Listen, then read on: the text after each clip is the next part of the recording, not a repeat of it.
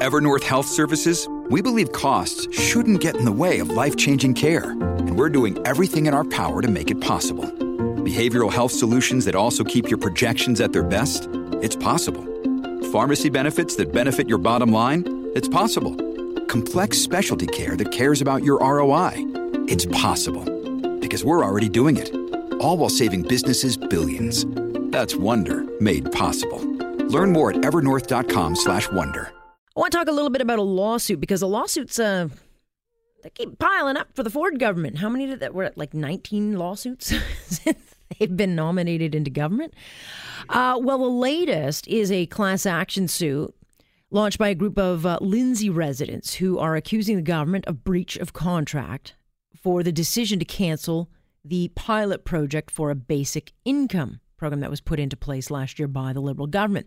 And I'll talk about the legal issues with this case a little bit later uh, when Lorne Honickman comes to join me. But the complainants themselves are four Lindsay residents who said that they had signed on to the program, made plans to improve their lives, played by all the rules, and very much feel like the rug has been pulled out from under them.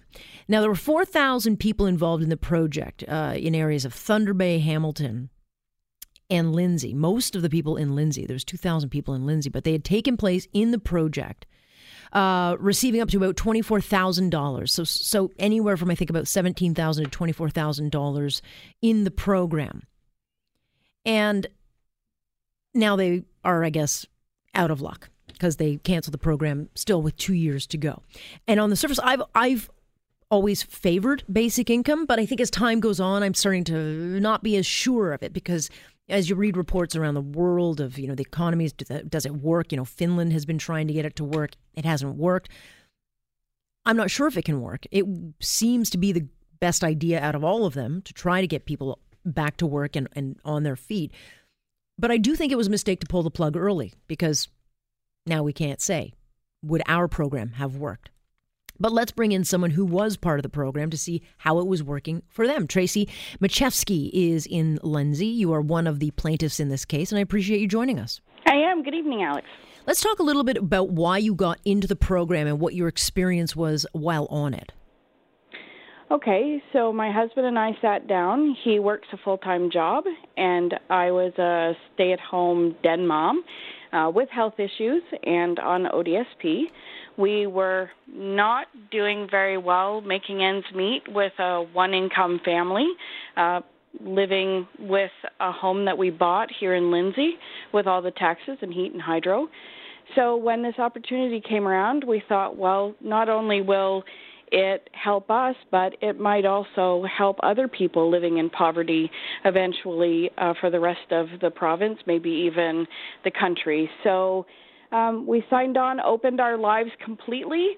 Uh, financially, I mean, everything from what we were buying, what we were eating, how we were paying for things, uh, how many vehicles we had, it was all out there. And in exchange, we would come off of my ODSP mm-hmm. and onto the basic income, and my husband's um, income would also be factored into that, and it would be taken off our basic income. Okay, so you so you had planned for it. You kind of got into a groove of how you were going to, you know, adjust the numbers, work to the numbers, and now those numbers have gone. So now, what? How has this? Um, you know, paint a picture if you can of, of how this has kind of affected you since the program was canceled. Well, I started a business called Raven Tree Naturals, and I used some of the money not just for the business, but also to increase our nutrition. We were also able to afford supplements that weren't covered under the Ontario Drug Plan.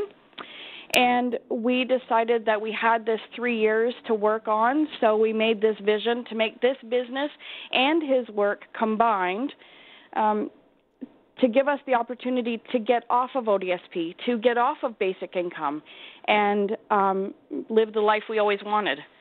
So now that that's over, we've already put all the money into the startup and the some of the ingredients, and I've also put all the money out there for um, my table reservations for the next year and a bit, mm-hmm. um, which are non-refundable. right. Well, there'll be a lot of, and I'm going to play devil's advocate here because Yeah, a lot sure. of people will say, well, boo hoo. I mean, sorry for you that you don't get money that I'm paying you to do this. So why should you get money and, and I'm not? So you'll get a lot of that of, you know, why should you, um, you know, we feel sorry for people that get this money when really they, they shouldn't have gotten it to begin with. What do you say to that? Well, first off, if I could work a full time job, I would be out there working it. I have volunteered my entire time uh, with my health issues around that uh, as much as possible.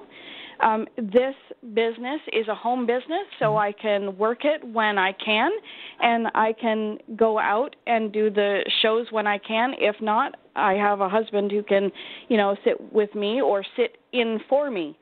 So it was something that I knew that could be done uh, with my um, with my constraints. This is a huge case, though. This is not, you know, you taking Alex to court and we're going to duke it out. This is No. you taking a government that was not, uh, you know, voted in democratically. I mean, you are taking on the government in what is a, a David versus Goliath fight. You know, it's a tough one to win. Yes, I'm sure it is, but we were willing to do it, not just for ourselves, but for the 4,000 people that signed on to this program and opened our lives to do it. And how do you then get your life kind of back on track while you go through this process? Because it's also not a, a short process. We're talking a couple of years. I'm not sure exactly at this point. Um, without being able to afford the ingredients to make the product, I won't have them to go to the vendor shows or the craft shows.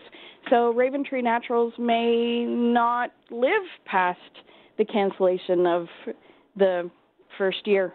Well, I hope that's not the case. I mean, anyone who goes on, you know, is entrepreneurial, I, I, I say we, we support and, and, and hopefully it can work out. Maybe you can crowdsource, uh, you know, maybe there'll be other options.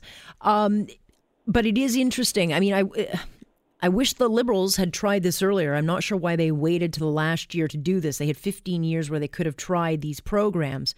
And by now, we would have a really good idea of how they work and if it could work province wide. I think the criticism is that when you put these programs in, long term and wide reaching, they're very difficult to fulfill. I don't know if this project would have worked because we don't have the data from it.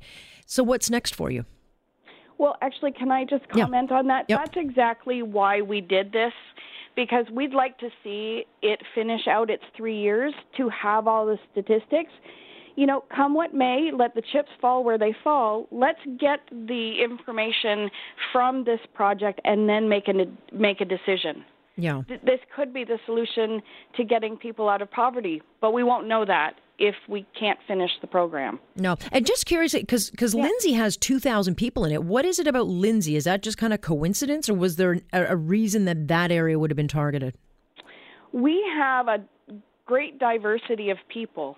And the basic income is not just for people on OW or ODSP or um, single mothers or single fathers, but it's also the working poor. Right. You know, those people that do work really, really hard and still in this economy lose their job, or like I did, I got this illness which prevents me from working.